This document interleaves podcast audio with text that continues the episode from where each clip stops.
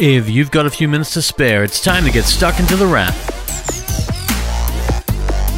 It's nearly the end of April 2021, and you're listening to The Wrap, Australia's fastest technology roundup. And we start the show off with something that started the week off with a little bit of success. You may have heard that we're exploring Mars thanks to NASA's Perseverance rover, which landed back in February. This week, NASA managed the first by flying a helicopter on another planet. It didn't do it directly because there's too much distance between Mars and the Earth, but NASA's Jet Propulsion Laboratory built algorithms to let the Ingenuity helicopter fly by itself in a test, and it's the start of exploring Mars by the sky. That was a great start to the week, which turned out to be pretty jam packed with new technology, so let's get stuck in. Starting with Apple, which announced a few new things this week. For starters, there are new iPads coming in the iPad Pro. This year's iPad Pro has the option of 5G and will come with the Apple M1 silicon chip used in the MacBook Air and MacBook Pro, boasting upgrades to performance overall. It's not just a new chipset that makes the iPad Pros shine, because the 12.9 inch model, the big one, gets a mini LED screen, a new type of tech that controls the screen better and is coming to TVs this year as well. Alongside the new iPad Pros, Apple has a new iMac, and that gets that new M1 chip as well. It's a super thin iMac that looks more like a screen than a computer, but it comes in colors and is a little reminiscent of the style of the first iMac, if you're old enough to remember those. There's also a new Apple TV 4K on the way with a slight chip update and support for faster movie frame rates, but perhaps the more interesting change will allow you to use an iPhone to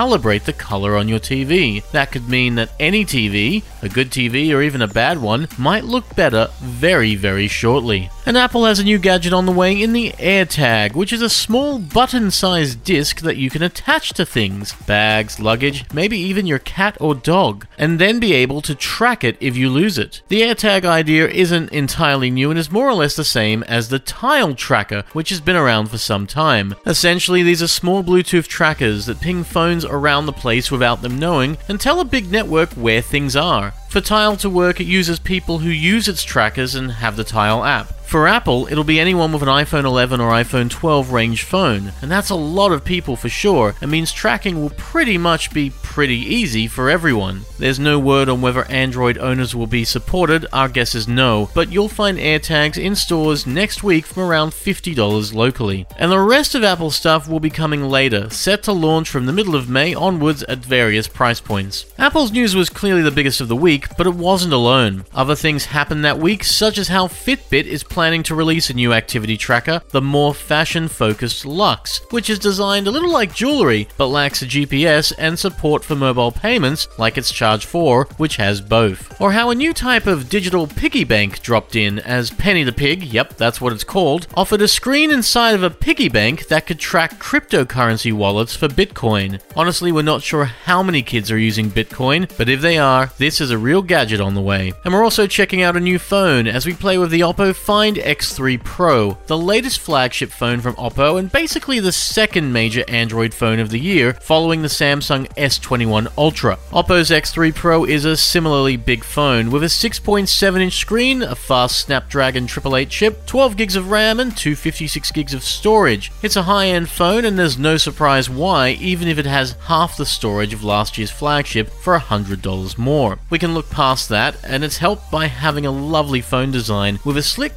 camera bump that sort of morphs into the glass body. The camera setup is interesting, but kind of feels like a bit of a backstep. Last year it offered wide, standard, and close with some nice macro abilities. This year the X3 Pro is much the same, but with a microscope to let you get super close. It's a cute touch, but ultimately a gimmick, and not one we think we'd probably keep using. Oppo nails almost everything else, offering 5G, wireless charging, water resistance, and an acceptable battery, but not an amazing one. We'd personally like more than the 30 odd hours we could get out of it. All up, the Oppo Find X3 Pro is a nice phone and competes well against the Samsung S21 Ultra, but we're hoping to find an Android phone that hits it out of the park, because right now, this isn't it. It's all happening in the mid range, it seems. Hopefully, we'll see something new soon, but for now, you've been listening to The Wrap, Australia's fastest technology roundup. A new episode can be found every week at LiSTNR, Spotify, and Apple Podcasts, and you can find out about what we've talked about on this show and more at thewrap.com.au. Otherwise, have a great week and a great weekend, and we'll see you next time on The Wrap. Stay safe, stay sane,